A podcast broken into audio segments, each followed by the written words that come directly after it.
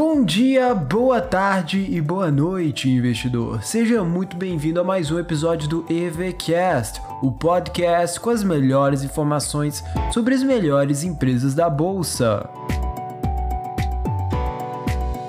E hoje nós falaremos sobre uma empresa pouco conhecida na vida dos brasileiros. Hoje falaremos sobre a Ambev, empresa que trabalha no setor de varejo de bebidas. A missão da empresa é criar vínculos fortes e duradouros com os consumidores e clientes, fornecendo-lhes as melhores marcas, produtos e serviços. História da empresa. A Ambev foi constituída como Aditos Participações em 1998, incorporando as cervejarias Antártica e Brahma. O principal negócio da empresa é o de cerveja, em que são líderes em diversos mercados com marcas como Skol, Brahma, Antártica, Quilmes, Labar, Presidente, entre outras. Além disso, a empresa também tem operações de refrigerantes não alcoólicos e não carbonatados no Brasil, e através da parceria com a PepsiCo em diversos países do mundo. Desde outubro de 2000, a Ambev detém os direitos exclusivos de distribuir e engarrafar os refrigerantes da Pepsi no Brasil.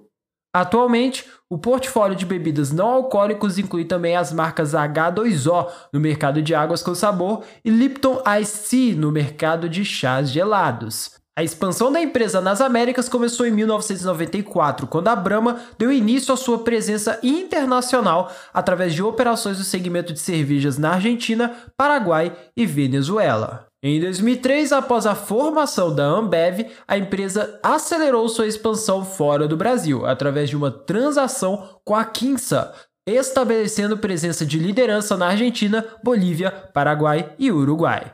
No final de 2003 e ao decorrer de 2004, a Ambev efetuou uma série de aquisições em mercados como América Central, Peru, Equador e República Dominicana. No ano seguinte, a empresa passou também a operar no mercado de cervejas lá do Canadá, através de uma aliança estratégica com a Lipton Ice S.A. Em 31 de dezembro de 2016, a Ambev concluiu a operação de troca de ativos com a AB InBev, por meio da qual a companhia transferiu suas operações na Colômbia, Peru e Equador para a AB InBev, em troca da operação da SAB Miller Pils no Panamá. Resumindo, atualmente a Ambev tem operações em 18 países. Dando um foco agora especialmente nas aquisições da empresa, em 2007 ela fez a aquisição da Gondesand, a controladora da Sintra, que é uma cervejaria local com presença no sudeste do Brasil. A Ambev, subsequentemente, adquiriu 100% do capital social da Obra Invest, uma empresa de obras e investimentos que detinha as marcas da Sintra. Em março de 2015, uma subsidiária da companhia adquiriu a Wals Brewery, uma cervejaria artesanal local do estado de Minas Gerais. Ainda em março de 2015, a companhia e a Whirlpool criaram a BeeBlend, uma joint venture para desenvolver e comercializar a primeira máquina de bebidas em cápsulas all-in-one do mundo, tudo em uma. E em abril de 2016, uma subsidiária da companhia adquiriu a empresa brasileira de sucos do bem. Lembrando que uma empresa subsidiária é uma espécie de subdivisão de uma empresa que fica encarregada de tarefas específicas em seu ramo de atividade. Basicamente, é uma empresa controlada pela Ambev, mas é uma pessoa jurídica diferente. Principais produtos e serviços.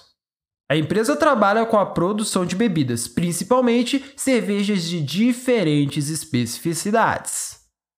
Mas além das cervejas, entre o mix de produtos estão os refrigerantes, sucos, energéticos, chás e até águas.